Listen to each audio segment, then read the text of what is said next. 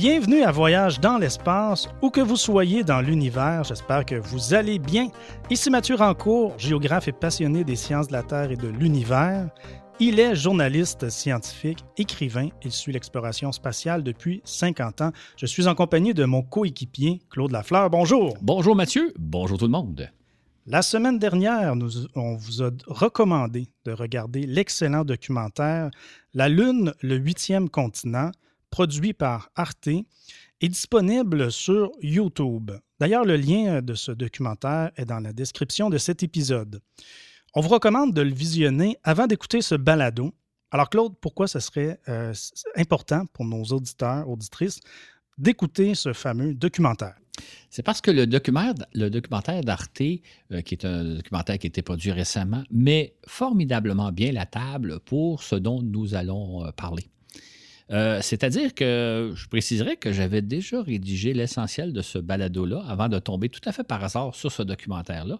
là, je me dis, hé, ce documentaire-là, il parle exactement des enjeux dont nous allons discuter, il les explique, il les montre. Et donc, c'est vraiment une belle façon d'introduire le sujet. Et si vous n'allez pas déjà fait, on vous recommande donc d'aller le regarder avant de nous écouter. Vous allez beaucoup mieux saisir plus facilement ce dont on vous parlait, même si ce n'est pas essentiel d'avoir vu le documentaire. On pourrait dire que ce documentaire-là, c'est quasiment le, premier des deux balados. Celui que vous allez écouter maintenant, c'est quasiment la suite, bien que c'est fait indépendamment l'un de l'autre. Alors, bien, passons maintenant à notre balado qui s'appelle Demain la Lune, dans lequel on va discuter euh, du quand et du pourquoi. Euh, on va retourner un jour euh, sur notre satellite naturel.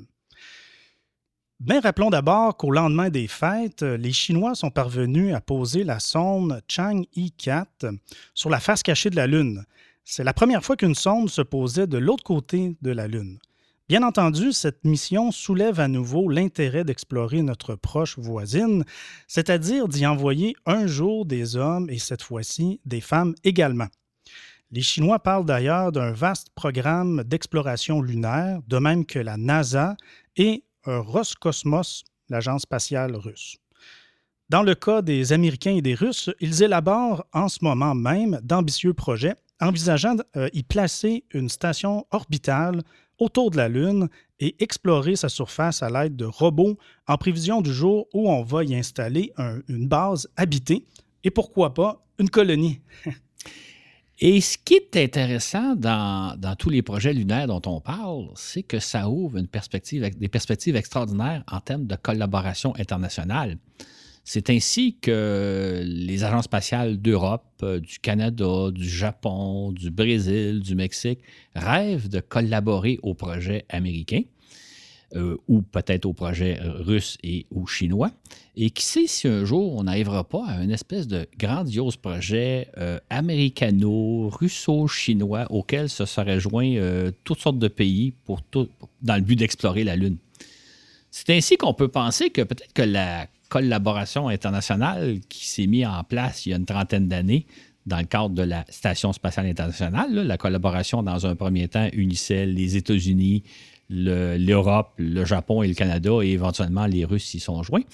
C'est donc peut-être que ça, c'est le prélude à une collaboration beaucoup plus grandiose, beaucoup plus spectaculaire en ce qui concerne l'exploration et le retour sur la Lune. Et phénomène qui surprendra sans doute euh, tous nos auditeurs et auditrices, c'est qu'on peut attribuer ce regain d'intérêt pour la Lune à nul autre que Donald Trump, Comment c'est possible, ça, Claude?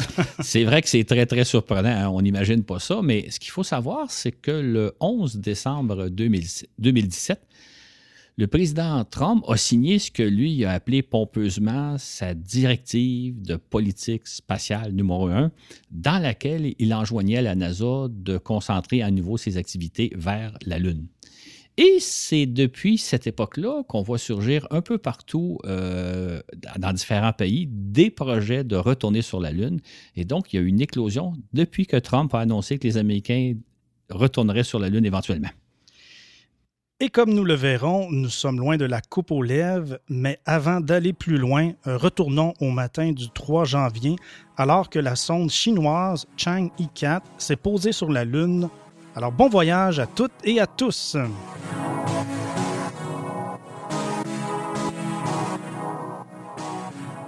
Merci à nos deux patrons, Jean-Benoît Bédard et Jérôme Musser.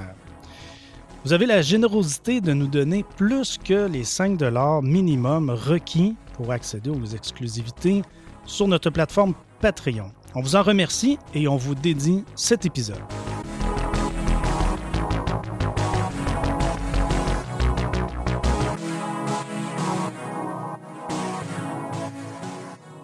Jeudi 3 janvier, la Chine est parvenue à faire se poser une sonde sur la face cachée de la Lune. Rappelons que la sonde Chang'e 4 s'était envolée du cosmodrome de Xichang le 7 décembre pour se placer en orbite autour de la Lune quatre jours plus tard. Durant trois semaines, elle a pris le temps d'ajuster précisément son orbite pendant que les responsables de la mission décidaient où exactement elle allait se poser, c'est-à-dire à quel endroit précis du cratère de Von Karman, situé au pôle sud, un site entouré de montagnes hautes de 10 km, soit euh, ben, c'est plus que le mont Everest. Et c'est au matin du 3 janvier, heure de Beijing, euh, c'est-à-dire le 2 janvier au soir, notre heure, euh, qui se sont sentis prêts à passer à l'action. Ce qu'il faut savoir, c'est que lorsqu'une sonde se pose sur la Lune, tout se fait de façon automatique, sans l'intervention des humains. Au préalable, durant les semaines qui avaient précédé, les contrôleurs chinois avaient téléchargé toutes les instructions nécessaires pour l'opération et surtout, ils avaient décidé exactement à quel moment précis allait s'amorcer la descente. Et après ça, ils ne pouvaient plus rien faire. Fait qu'ils ont vécu ce qu'on pourrait dire 12 minutes de terreur, un peu comme euh, leur homologue américain lorsque la sonde InSight s'est posée sur Mars en novembre dernier. C'est-à-dire qu'ils sont témoins de la descente, mais ils ne peuvent rien y faire si jamais il y a un problème technique.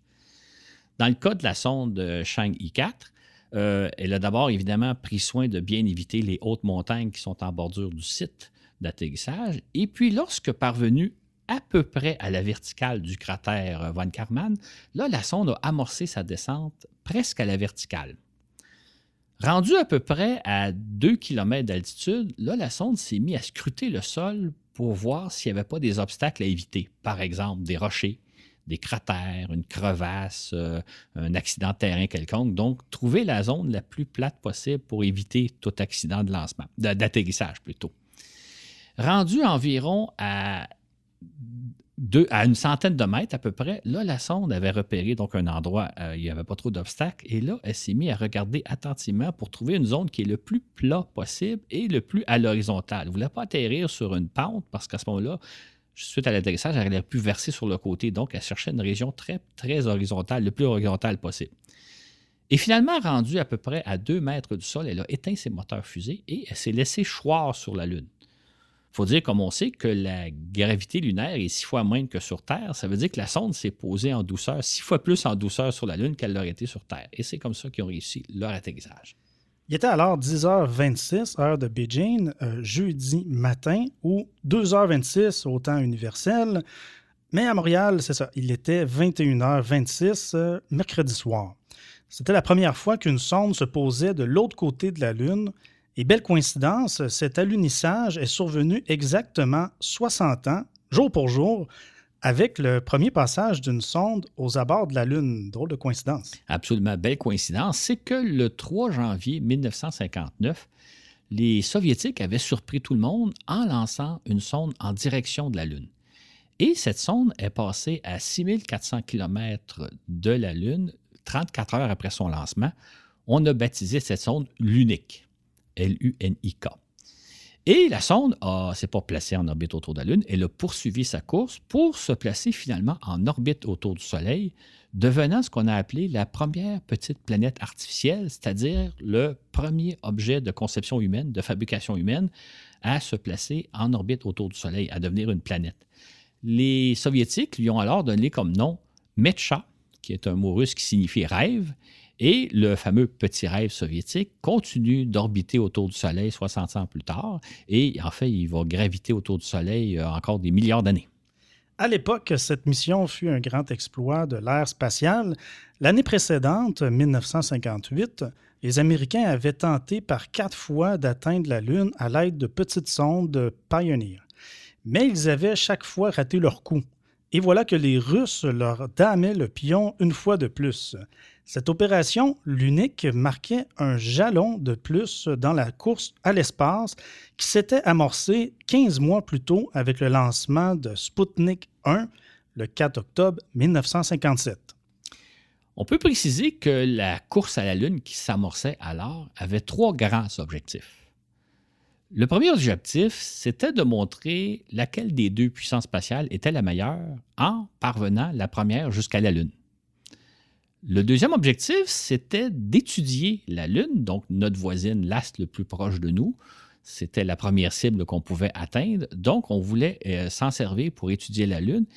Mais en même temps, on voulait s'en servir comme banc d'essai pour mettre au point les équipements nécessaires pour explorer les autres planètes. Parce qu'il faut dire que même à cette époque-là, on s'intéressait bien davantage à Mars et à Vénus, les deux planètes sur lesquelles on pensait que possiblement il y aurait des traces de vie. Par contre, ces deux planètes-là, ils sont des milliers de fois plus loin que la Lune, donc hors de notre portée, ce qui fait qu'on se servait donc de la Lune comme un premier objet à explorer, puis en même temps pour mettre au point les techniques nécessaires pour éventuellement se rendre à Mars et à Vénus.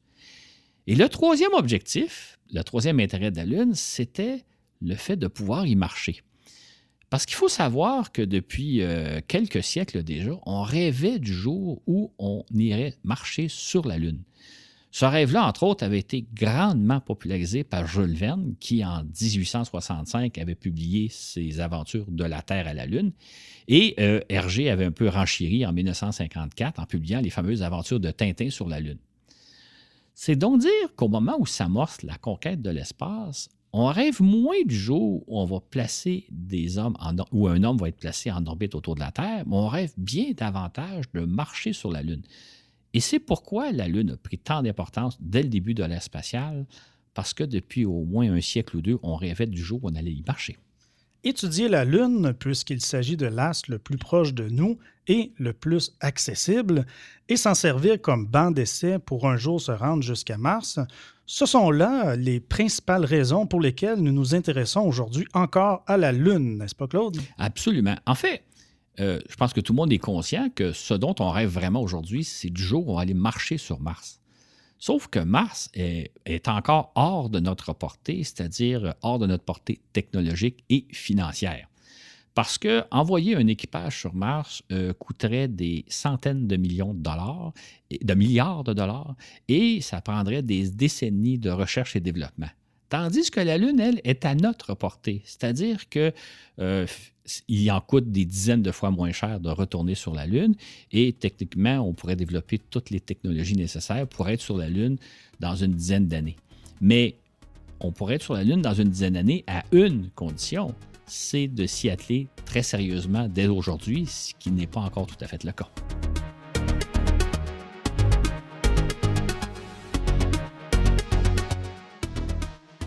Considérant que nous avons marché sur la Lune à six reprises il y a 50 ans, il est curieux de songer qu'il nous faudra consacrer des sommes astronomiques et une bonne décennie d'intenses préparatifs pour y retourner.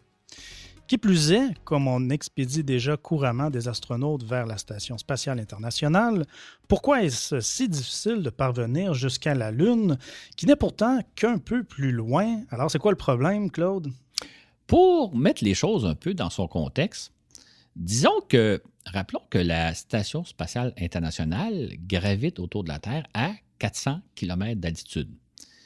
Et lorsqu'on envoie des astronautes vers la station, ça prend environ une dizaine de minutes pour qu'ils se placent en orbite autour de la Terre, à peu près à 200 km d'altitude, et quelques heures pour graduellement monter jusqu'à 400 km et rejoindre la station spatiale.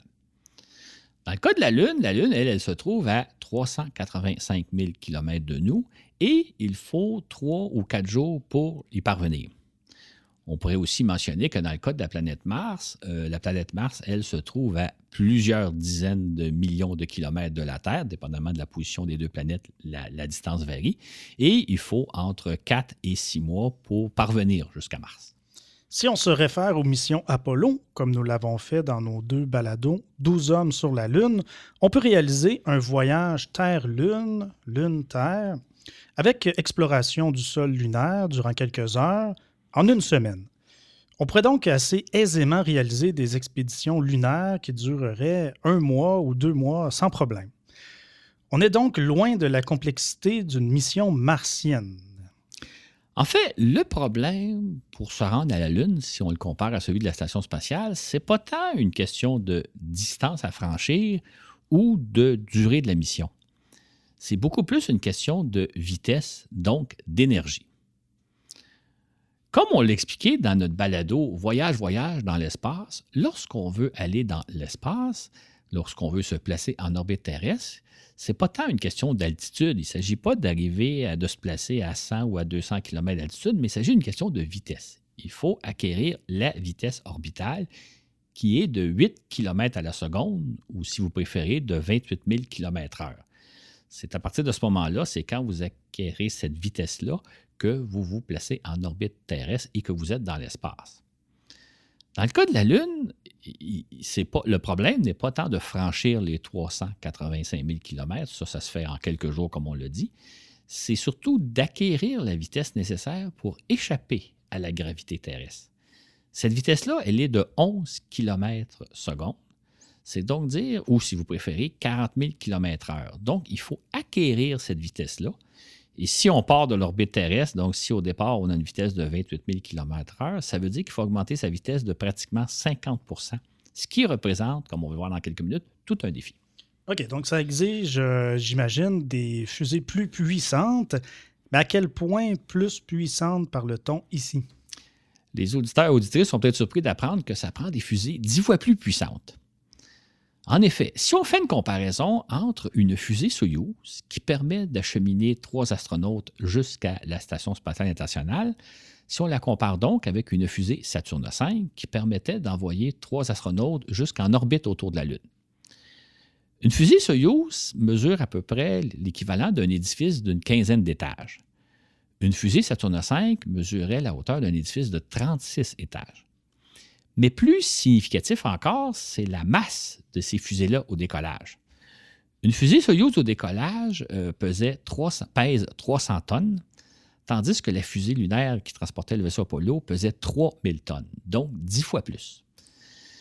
Et si on considère que 90% de la masse d'une fusée, c'est du carburant donc de l'énergie, ça veut dire que ça demande littéralement dix fois plus d'énergie pour se rendre jusqu'à la Lune plutôt que de se rendre à la Station spatiale internationale. Et pourquoi, Claude, a-t-on besoin de fusées de 10 fois, en fait, 10 fois plus puissantes pour se rendre à la Lune s'il nous faut augmenter notre vitesse de 50% Bonne question, hein? En fait, si on fait encore la comparaison entre un voyage à la station spatiale et à la Lune, on va voir la différence. Dans le cas de la station spatiale, donc, il s'agit de se placer en orbite terrestre à environ 200 km d'altitude, ça, et d'acquérir la fameuse vitesse de 28 000 km/h. Ça, ça prend à peu près 10 minutes. Après ça, ben, vous montez graduellement votre orbite jusqu'à la station. Ça, ça demande très peu d'énergie. Ça prend quelques heures et ça prend très, très peu d'énergie. Dans le cas d'une mission lunaire, bon, vous devez donc dès le départ acquérir la vitesse qui va vous permettre de vous échapper de la gravité terrestre. Donc, dès le départ, vous acquérez la vitesse de 40 000 km/h. Après ça, vous cheminez vers la Lune durant 3-4 jours. Ça demande très, très peu d'énergie. Le problème se pose quand vous arrivez à la Lune, c'est-à-dire que vous abordez la Lune avec une vitesse beaucoup trop grande pour être capturé par la gravité de la Lune. Vous devez donc donner un gros coup de frein parce que si vous ne freinez pas, si vous ne diminuez pas votre vitesse d'une façon assez importante, vous allez passer tout droit et vous allez vous perdre dans l'espace. Donc, à ce moment-là, ça vous demande beaucoup d'énergie, beaucoup de carburant pour freiner. Maintenant, là, vous vous trouvez être en orbite autour de la Lune. Si votre mission, c'est de descendre à la surface de la Lune, encore là, vous allez devoir atterrir. Donc, ça demande encore là beaucoup de carburant pour vous poser sur la Lune. On voit donc la grande différence entre un voyage à la station spatiale et celui vers la Lune. Et une fois votre mission sur le sol lunaire complétée, euh, vous devez quitter la Lune pour prendre la direction de la Terre, ce qui exige, j'imagine, encore une fois, d'énormes quantités de carburant, n'est-ce pas? Exactement. Si on prend le, le scénario des missions Apollo, qui est le plus vraisemblable, vous donc, vous décollez de la Lune, vous avez besoin donc encore là de beaucoup de carburant et d'énergie pour quitter la surface lunaire, pour vous rendre en orbite autour de la Lune. Et là, vous allez rejoindre le module de commande qui, vous attendait là-haut. Et là, vous devez encore là vous échapper de la gravité lunaire, donc encore là allumer un moteur pour vous rendre, pour prendre la direction de la Terre. Mais il y a plus encore, parce que ça, ce que ça signifie, c'est que quand vous partez de la Terre, vous devez non seulement apporter le carburant nécessaire pour vous affranchir de la gravité de la terrestre, nécessaire pour vous placer en orbite autour de la Lune, nécessaire pour atterrir sur la Lune, nécessaire pour décoller de la Lune, nécessaire pour quitter la Lune pour vous emmener dans la Terre, mais vous devez en plus apporter le carburant qui vous permet de transporter le carburant pour réaliser toutes les phases que je viens de dire.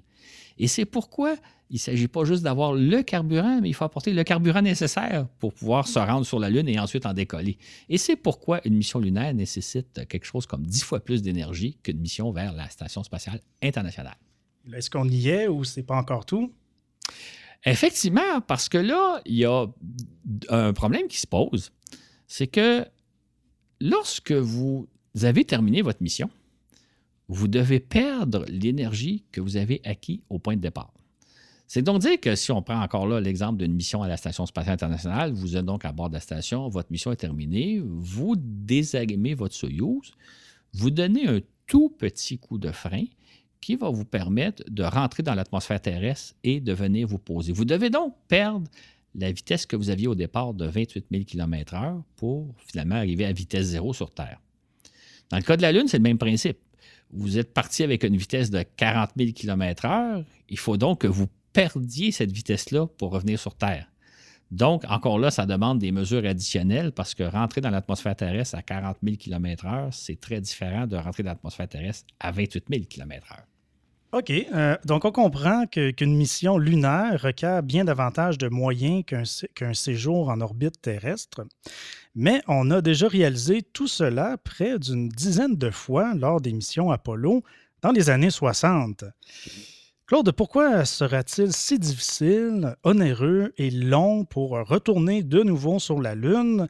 Est-ce qu'on ne possède pas déjà tout le savoir-faire et le matériel nécessaire? Le savoir-faire, oui, ou presque. Le matériel, non. Parce qu'évidemment, euh, si on pense aux fusées lunaires Saturne V qui ont été conçues dans les années 60, les ingénieurs de l'époque et les ingénieurs d'aujourd'hui, il y a eu à peu près deux, trois générations d'ingénieurs qui sont passés entre-temps. Ça veut dire que les ingénieurs d'aujourd'hui n'ont pas travaillé sur une fusée lunaire, ne savent pas ce que c'est de concevoir une fusée lunaire. On pourrait peut-être penser qu'ils ont juste à reprendre les plans des Saturne V. La NASA doit les avoir, tout à fait d'ailleurs. Ils pourraient se servir des plans, mais non. La technologie a tellement évolué qu'il faut recommencer à neuf, dans le fond. On peut pas, la technologie des fusées Saturne V et des véhicules Apollo, c'est de la technologie des années 60. On a fait beaucoup de progrès depuis ce temps-là. Ça veut donc dire que les ingénieurs d'aujourd'hui doivent, d'une part, réapprendre à fabriquer des fusées géantes et des vaisseaux lunaires, mais en plus de ça, ils doivent les tester, les essayer, faire tous les tests imaginaires pour être certain que tout va bien fonctionner. Et c'est pourquoi ce n'est pas une mince affaire. C'est pourquoi ça peut prendre une dizaine d'années pour développer les systèmes, les mettre au point, les tester, et ça va coûter des milliards et des milliards de dollars. Il ne s'agit pas de prendre malheureusement les, plans d'Apollo et de les refabriquer avec euh, nos technologies modernes. Et on peut ajouter aussi, j'imagine, qu'une mission lunaire étant beaucoup plus complexe qu'un séjour à bord de la station spatiale, elle sera de ce fait beaucoup plus risquée. On peut-tu le penser? Absolument, absolument. Je vais expliquer quelque chose qu'on a tendance à avoir oublié. Bon, c'est sûr que quand on lance un équipage vers la Lune, on a au départ un certain nombre d'inquiétudes. Est-ce qu'ils vont réussir leur décollage? Est-ce qu'ils vont réussir à quitter la Terre? Est-ce qu'ils vont réussir à se placer en orbite autour de la Lune, puis à atterrir?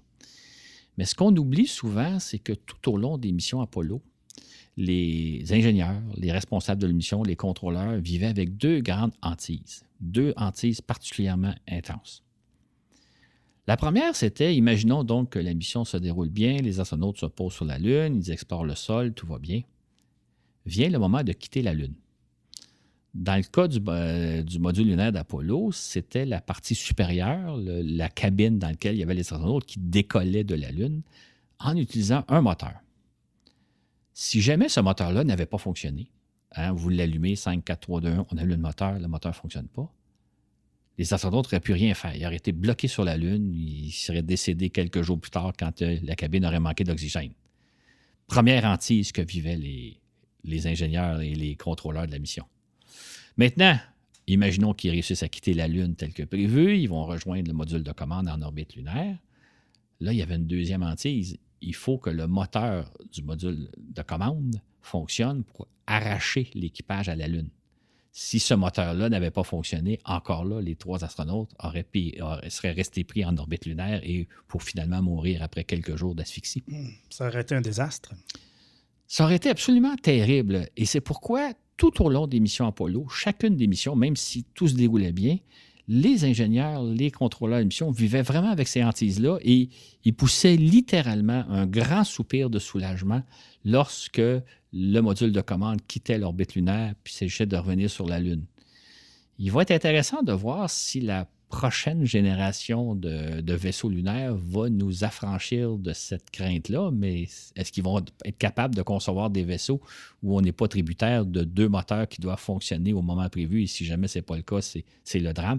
Ça va être intéressant à voir éventuellement si on va s'affranchir de ces hantises-là. Mm-hmm. Et on peut penser qu'on prendra toutes les précautions possibles afin d'éviter euh, de connaître un jour un tel drame. Bien, absolument. Dans le cas des missions Apollo, euh, ce que les ingénieurs avaient fait, c'est qu'ils avaient développé les moteurs fusées les plus simples possibles. Le moins de pièces, le moteur le plus simple, en espérant que tout va bien fonctionner. Et ensuite, il l'avait testé de toutes les façons imaginables et impossibles pour essayer de voir, y a-t-il quelque part une erreur de conception, y a-t-il une faiblesse, quelque chose pour éviter la catastrophe. Euh, j'ajouterais peut-être une petite précision, c'est que dans le cas du, moteur du module lunaire, celui-ci ne pouvait pas être testé préalablement à l'atterrissage. On ne pouvait pas vérifier s'il fonctionnait. C'était vraiment au moment où on quittait la Lune qu'on l'allumait et là qu'on espérait qu'il fonctionnerait. Dans le cas du moteur du, euh, module de commande, ben lui, il avait servi, entre autres, à placer des astronautes en orbite autour de la Lune. Fait que s'il avait fonctionné une fois, on pouvait espérer qu'il fonctionnerait comme il faut la deuxième fois, mais il en reste pas moins qu'on était toujours vulnérable au fait qu'un des deux moteurs n'aurait plus ne pas fonctionner et ça aurait été la tragédie. Et peux-tu nous dire pourquoi sera-t-il toujours plus risqué d'envoyer des astronautes sur la Lune qu'en orbite terrestre? Ça va être effectivement toujours plus dangereux pour euh, au moins deux raisons. La première, c'est que dans le cas des équipages qui sont à bord de la Station spatiale internationale, supposons qu'il arrive une catastrophe grave, un, un important de la station spatiale, les astronautes doivent évacuer la station. Ils peuvent revenir sur Terre en quelques heures seulement. Ils embarquent dans leur Soyouz, ils se décrochent la station puis ils reviennent. Donc, on peut revenir sur Terre en cas d'urgence en quelques heures.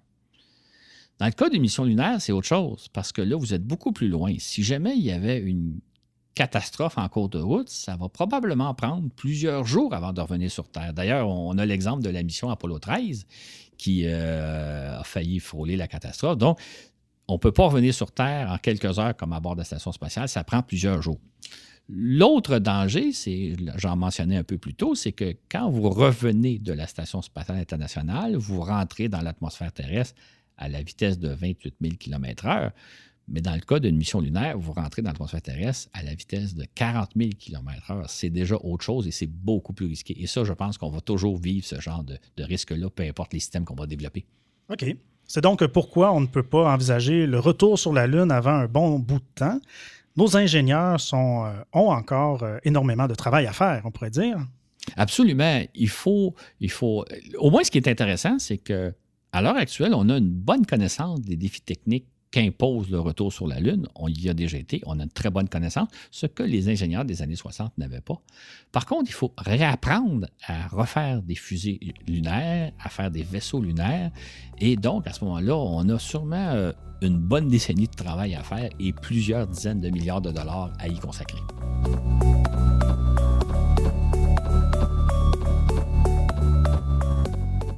De toute évidence, l'idée de traiter euh, du retour de la Lune dans ce balado t'a été inspirée, Claude, par l'actualité, mais également, dis-tu, par un article publié dans l'édition du 24 octobre 2018 du magazine Nature. Il s'agit d'un long reportage intitulé How to Build a Moon Base. C'est bien ça? Absolument. Euh, en fait, je dirais qu'en octobre dernier, mon ami Richard a porté à mon attention ce reportage-là qui était euh, un article richement illustré de, tableaux d'artistes qui nous montraient des, hommes ou des femmes à l'œuvre sur la Lune. Et euh, quand j'ai lu l'article, ben, j'ai trouvé intéressant parce qu'on racontait un peu comment on pourrait se servir de la Lune. Entre autres, on pourrait extraire l'oxygène et l'hydrogène qu'il y a dans le sol lunaire pour fabriquer du carburant pour fusée. On pourrait aussi, évidemment, exploiter les, réserves d'eau qui se trouvent dans certains cratères situés au pôle sud de la Lune. En résumé, dans le fond, l'article dresse un peu toutes les raisons pour lesquelles on pourrait retourner sur la Lune et ce qu'on pourrait y retrouver comme richesse à exploiter.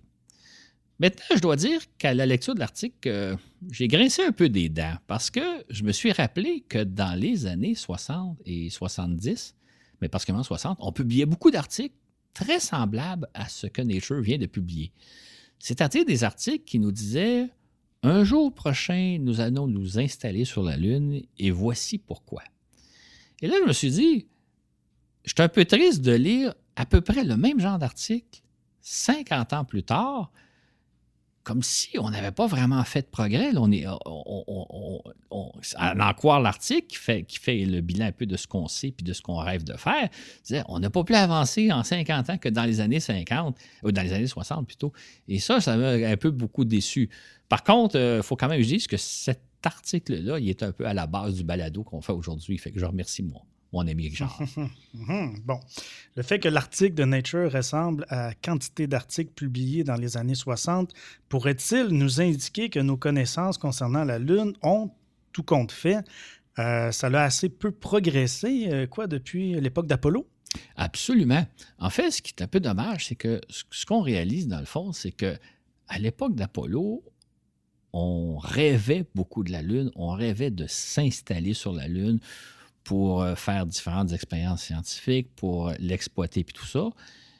Et 50 ans plus tard, on a les mêmes rêves. En fait, la Lune nous fait autant rêver qu'à l'époque, alors qu'il me semble qu'en 50 ans, on aurait dû faire plus de progrès, mais c'est malheureusement pas le cas. Est-ce que c'est à dire qu'on a cessé d'explorer notre satellite naturel au lendemain du programme Apollo? Est-ce qu'on peut dire ça? Tout à fait. On peut dire qu'effectivement, au lendemain du programme Apollo, on a délaissé la Lune. C'est-à-dire que durant une trentaine d'années, entre 1976 et 2007, il y a seulement deux sondes qui ont brièvement exploré la surface de la Lune, ou la Lune en général.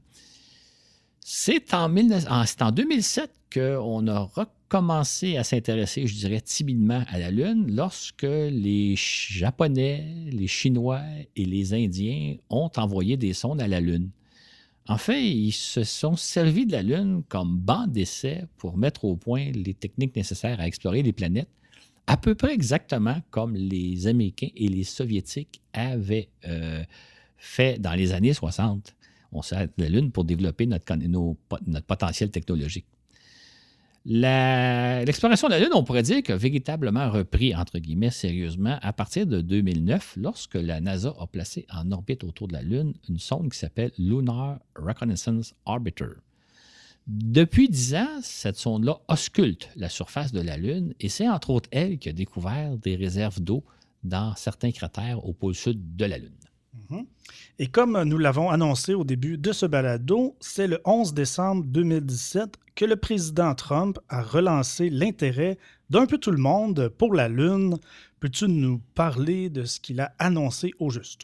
Et oui, ce jour-là, lors d'une brève cérémonie à la Maison-Blanche, euh, Donald Trump a signé sa fameuse euh, initiative de politique spatiale numéro un, dans laquelle il ordonnait à la NASA de retourner sur la Lune, euh, de s'intéresser à nouveau à la Lune.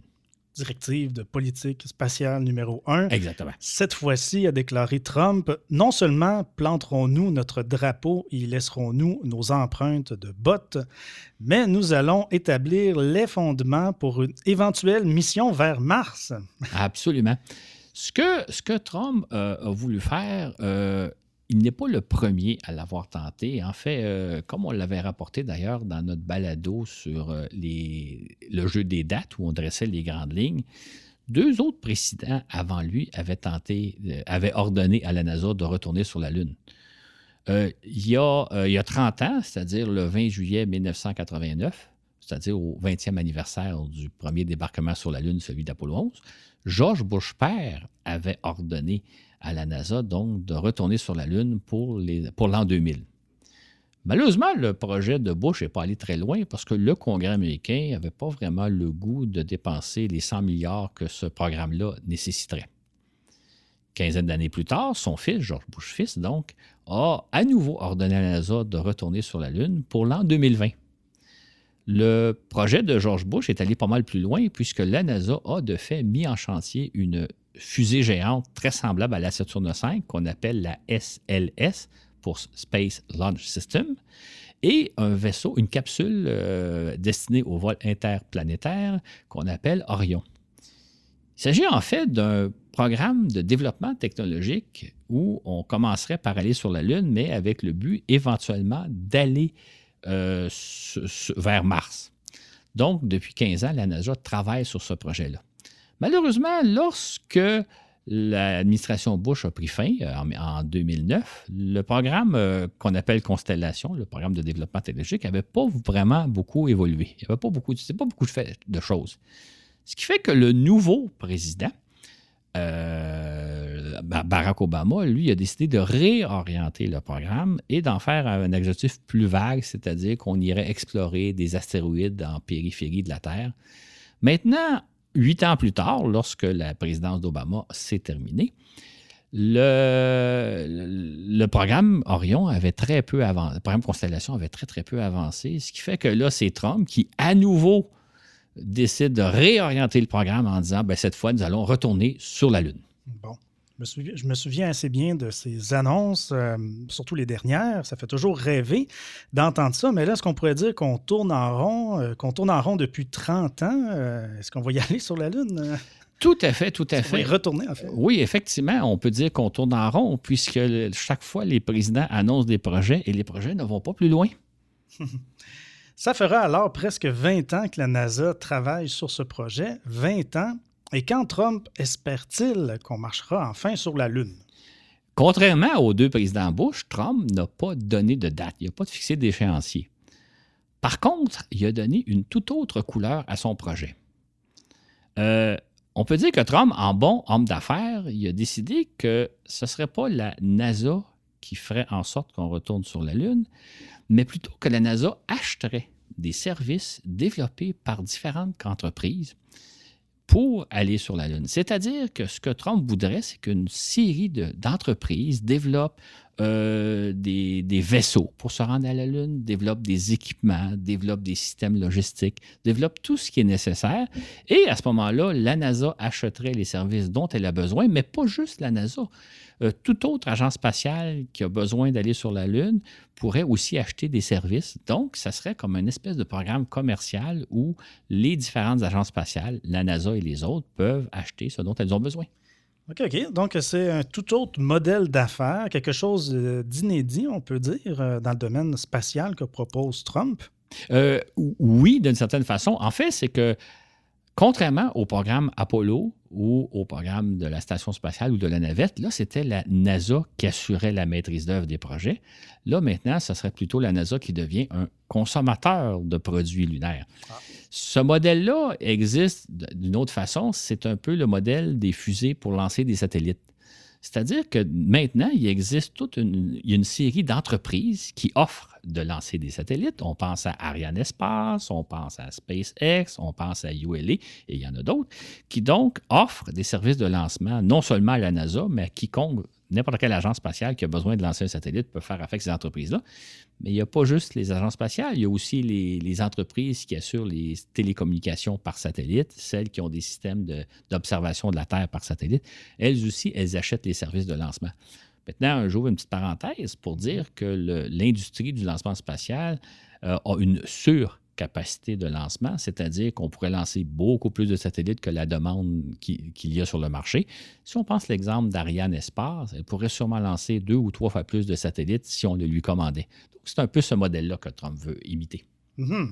Trump espère donc créer le même genre de formule qui mènera à l'exploration de la Lune. Absolument. Trump, ce qu'il a proposé, dans le fond, c'est la mise en place de ce que lui a appelé un Lunar Getaway, c'est-à-dire un portail à partir duquel un certain nombre d'entreprises offriraient des services à des consommateurs, que ce soit des agences spatiales, euh, que ce soit d'autres entreprises privées intéressées à, explorer la Lune ou toute autre organisation. Donc, on fait une espèce de plateforme, un, Lunar Gateway, sur lequel il y a une série de services disponibles et à laquelle toute, toute, organisation qui a les moyens peut acheter ces services-là. Et la beauté du projet de Trump, si on peut dire, c'est que un peu euh, tout le monde pourra se greffer euh, à son portail lunaire. En effet, parce que ce qui est intéressant, c'est que non seulement il y aurait des entreprises privées qui développeraient des services, mais d'autres agences spatiales pourraient proposer leurs propres services. Et c'est un peu dans cet esprit-là que l'Europe s'intéresse à participer à ce projet-là, le Canada et le Japon et d'autres pays qui disent, ben nous, on pourrait à la fois contribuer à la fameuse plateforme, Lunar Gateway, et on pourrait aussi l'utiliser pour explorer la Lune probablement, dans un premier temps, tout ce monde-là utiliserait des robots pour explorer la Lune jusqu'au jour où on enverrait des équipages. Bref, toutes les formules seront possibles et c'est pourquoi une foule de projets nous sont présentés. C'est ça. Ce qui est intéressant, c'est que non seulement il y a la NASA, l'Agence spatiale européenne, le Japon, mais on sait aussi que la Chine et la Russie développent leurs propres projets. Ces projets-là pourraient être réalisés en collaboration avec le Lunar Gateway américain, si on peut dire, ou bien il pourrait être utilisé de façon totalement indépendante, ou en fait, toutes les formules sont possibles, un peu d'ailleurs comme l'illustre le fameux documentaire La Lune, le huitième continent de Arte.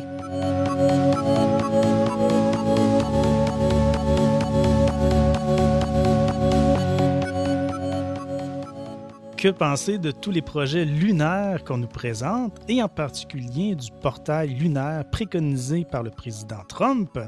Est-ce qu'il va subir le même sort qu'ont connu les projets lunaires des deux présidents Bush? Je pourrais résumer ma pensée en disant chat échaudé craint l'eau froide. C'est-à-dire que par le passé, je me suis euh, beaucoup enthousiasmé pour les, annonces précédentes qui, évidemment, n'ont mené à rien. Dans le cas du présent projet, ben, j'ai des grands doutes. Mon premier doute, c'est le président Trump lui-même, dont la présidence est pour le moins chaotique on pourrait se demander, est-ce que les projets vont survivre à la présidence de, Bush? Euh, on peut penser que peu importe qui va être le prochain président des États-Unis, il risque de vouloir se distancier de tout ce que Trump a fait. Donc, à ce moment-là, euh, à moins que le projet soit drôlement avancé au moment où Trump va quitter le pouvoir, euh, il est probable que son projet de Lunar Gateway va connaître les mêmes sorts que les deux, les deux projets précédents annoncés par les Bush. Bon, écoutons. On peut considérer qu'il y a là place au doute, en effet, mais tout de même, il n'y a pas que le projet américain, Claude. Il y a les Européens, les Russes, les Chinois qui élaborent leurs projets euh, qui pourraient être menés indépendamment de celui des Américains, n'est-ce pas? Absolument, c'est tout à fait le cas. J'ai quand même mes doutes pour une raison suivante. L'impression que j'ai, c'est que ce, à quoi on assiste actuellement, ce sont des agences spatiales qui euh, se, passionnent pour la Lune, qui proposent leur propre projet. Mais la question qu'on peut se poser, c'est est-ce que les politiciens, ceux qui un jour auront décidé à défrayer la facture totale de ces projets-là, est-ce qu'eux seront aussi enthousiastes? En fait, l'impression que j'ai, c'est qu'actuellement, on assiste, dans le fond, on est dans une phase de préliminaire de conception de projet. On nous parle de, beaux projets, on nous montre des, vidéos ou des tableaux d'artistes qui nous montrent l'homme sur la Lune. Euh, ça coûte pas cher, ça, de, rêver puis d'imaginer des projets. Des projets sensés, des projets concrets. Mais est-ce que le moment venu, lorsqu'il va falloir défrayer le coût de ces projets-là, qui va sûrement s'évaluer à plusieurs dizaines de milliards de dollars, est-ce que là, on va être aussi enthousiasme euh, concernant le retour sur la Lune? L'impression que j'ai actuellement, c'est qu'on assiste à une espèce de ruée vers la Lune où un peu tout le monde essaie de se positionner pour, profiter de la ruée puis profiter éventuellement de l'exploitation qu'on pourrait faire de la Lune. Mais euh, est-ce que cette ruée-là va résister au passage de Trump? Est-ce que dans 2, 3, 4, 5 ans, quand Trump ne sera plus là, on sera passé à autre chose. Ça reste à voir. Disons que je ne suis pas très optimiste. OK. Une ruée vers la Lune. Euh, on parle euh, justement qu'il y a abondance de richesses sur la Lune. Comme euh, le présente le documentaire d'Arte, on mentionne notamment euh, de l'eau au fond des cratères lunaires. Il y a ainsi la possibilité de fabriquer du combustible pour les fusées, ce qui nous permettra de s'élancer vers Mars, sinon même de miner de la matière première, dont les terres rares, euh, qu'on rapportera sur Terre. Donc l'exploration de la Lune pourrait même être rentable, dit-on. Ce à quoi, ce sur quoi j'ai beaucoup, beaucoup, beaucoup de doutes. Ah, si on pense, par exemple, justement à la possibilité de fabriquer du carburant fusée à partir du sol lunaire et qui nous permettrait de nous envoler vers Mars, il faut quand même pas perdre de vue qu'une telle mission, ça voudrait dire que le, vaisseau qu'on destine à Mars va être lancé depuis la Terre pour aller se poser sur la Lune, où là, on ferait le plein de carburant pour s'élancer vers Mars. Personnellement, j'ai un peu des doutes que ça va coûter moins cher de faire ce genre de scénario que de partir directement de la Terre. Euh, passer par la Lune, puisque imaginez les infrastructures nécessaires pour pouvoir recevoir un vaisseau destiné à Mars, le préparer à son lancement, faire le plein de carburant et le lancer. Je doute fort, moi, que ça serait plus économique de faire ça que de partir directement de la Terre. Quant aux ressources naturelles, euh, les terres rares, que d'ailleurs on en parlait dans le documentaire de Arte, euh, il faut non seulement les extraire de la Lune, donc des infrastructures importantes, mais il faut le ramener sur Terre, ce qui va coûter énormément cher. Personnellement, je, doute fort que les compagnies minières sur la Lune puissent rivaliser avec leur homologue terrestre, étant donné les coûts de transport. En fait, ce sera peut-être le cas un jour, peut-être dans, 50 ans ou dans 100 ans ou dans 200 ans, on aura des nouvelles technologies, etc. Mais je doute fort que dans un avenir prévisible, parce que les projets dont on nous parle, c'est pour les années 2020, 2030, 2040. Moi, je doute très, très fort que ça va être des projets réellement économiques.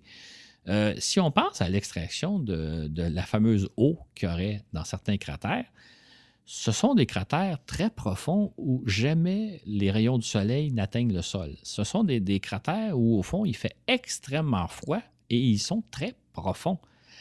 Aller chercher l'eau au fond de ces cratères-là, ce ne sera pas une mince affaire. Ça va, être très, ça ça va coûter très cher, c'est très dispendieux. J'aurais tendance à penser que ça va coûter moins cher d'apporter l'eau de la Terre. Ça, ça reste à voir. Mais moi, en tout cas, quand je regarde les projets qu'on nous présente, je me dis, on nous parle que c'est rentable. Sur quoi repose cette rentabilité-là? Parce que c'est pas juste de fabriquer le carburant, il faut avoir les vaisseaux, il faut les acheminer sur la Lune. J'ai donc des gros, gros doutes que dans un avenir prévisible, la Lune, ça devient rentable. OK. Et les Chinois, dans tout ça, euh, ils viennent de réaliser un bel exploit euh, en posant leur sonde Chang'e 4 sur la face cachée de la Lune. Et ils prévoient lancer en fin d'année la sonde Chang'e 5 qui va tenter de ramener quelques kilos de sol lunaire sur Terre. Non seulement ils semblent en avance sur tout le monde, mais les Chinois expriment leur intention de s'installer sur la Lune d'ici une quinzaine d'années.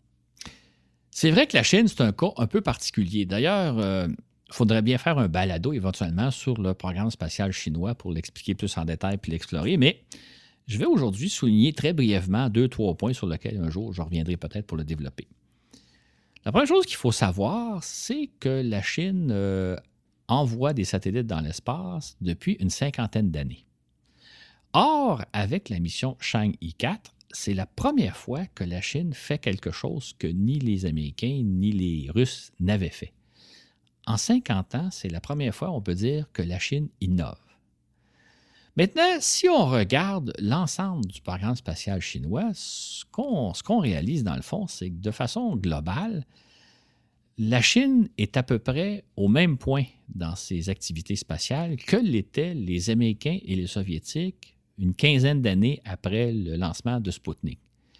Le programme spatial chinois se compare à peu près à ce que les Américains et les Soviétiques avaient fait vers 1973. Et encore, si on pense, en 1973, les Américains étaient allés six fois sur la Lune. Ils avaient fait six missions, plus débarquements lunaires d'Apollo. Les Chinois sont très, très loin d'avoir atteint ce stade-là. Ce qui fait qu'il faut faire attention quand on évalue le programme spatial. D'ailleurs, le, reportage d'Arte le mentionnait, un aspect qui est très important dans le cas du programme, spatial chinois, c'est que la Chine se sert de son programme comme d'un outil de propagande. Un outil où elle nous dit, je suis presque l'égal des Américains et des Russes, et regardez ce que j'ai fait. Mais c'est très, très loin d'être le cas. Les Chinois sont, comme je disais un peu plus tôt, puis un jour je l'expliquerai plus en détail, mais ils sont plus à ce que les Américains et les Soviétiques étaient au début des années 70. J'ajouterais en dernier que si on regarde au rythme où évolue le programme spatial chinois depuis 50 ans, une évolution qui est très, très, très, très lente, beaucoup plus lente que ce que les Américains et les Soviétiques faisaient dans les années 60, à ce rythme-là, moi, je ne pense pas voir des Chinois sur la Lune avant au moins 50 ans, si ce n'est pas un siècle. Donc, l'idée que les Chinois pourraient être euh, bientôt sur la Lune d'ici 10, 15, 20 ans, comme ils le disent, pour moi, ça me semble insensé.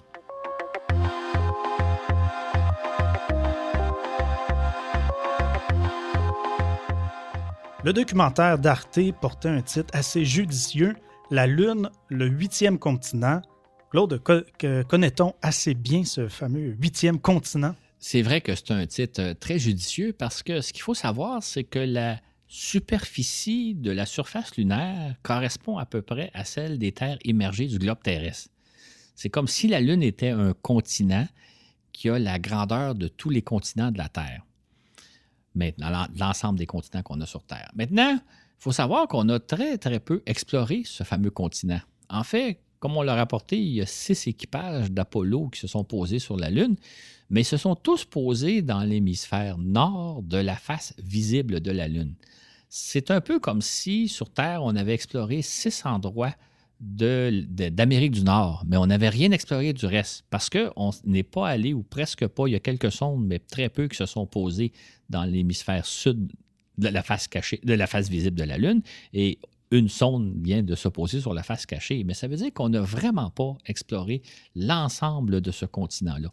Mais plus que ça encore, parce que comme c'est pas facile de se poser sur la Lune, chaque fois qu'on envoie des, sondes ou des équipages, c'est toujours sur un terrain le plus plat possible, le moins, où il y a le moins d'obstacles possible.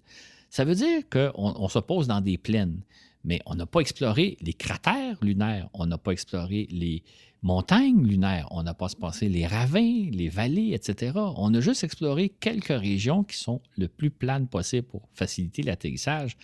On a encore donc énormément à apprendre de choses sur ce continent-là qu'on a à peine exploré. Mhm. Dans tous les projets qu'on nous présente, on parle beaucoup du jour où on installera des bases sur la Lune.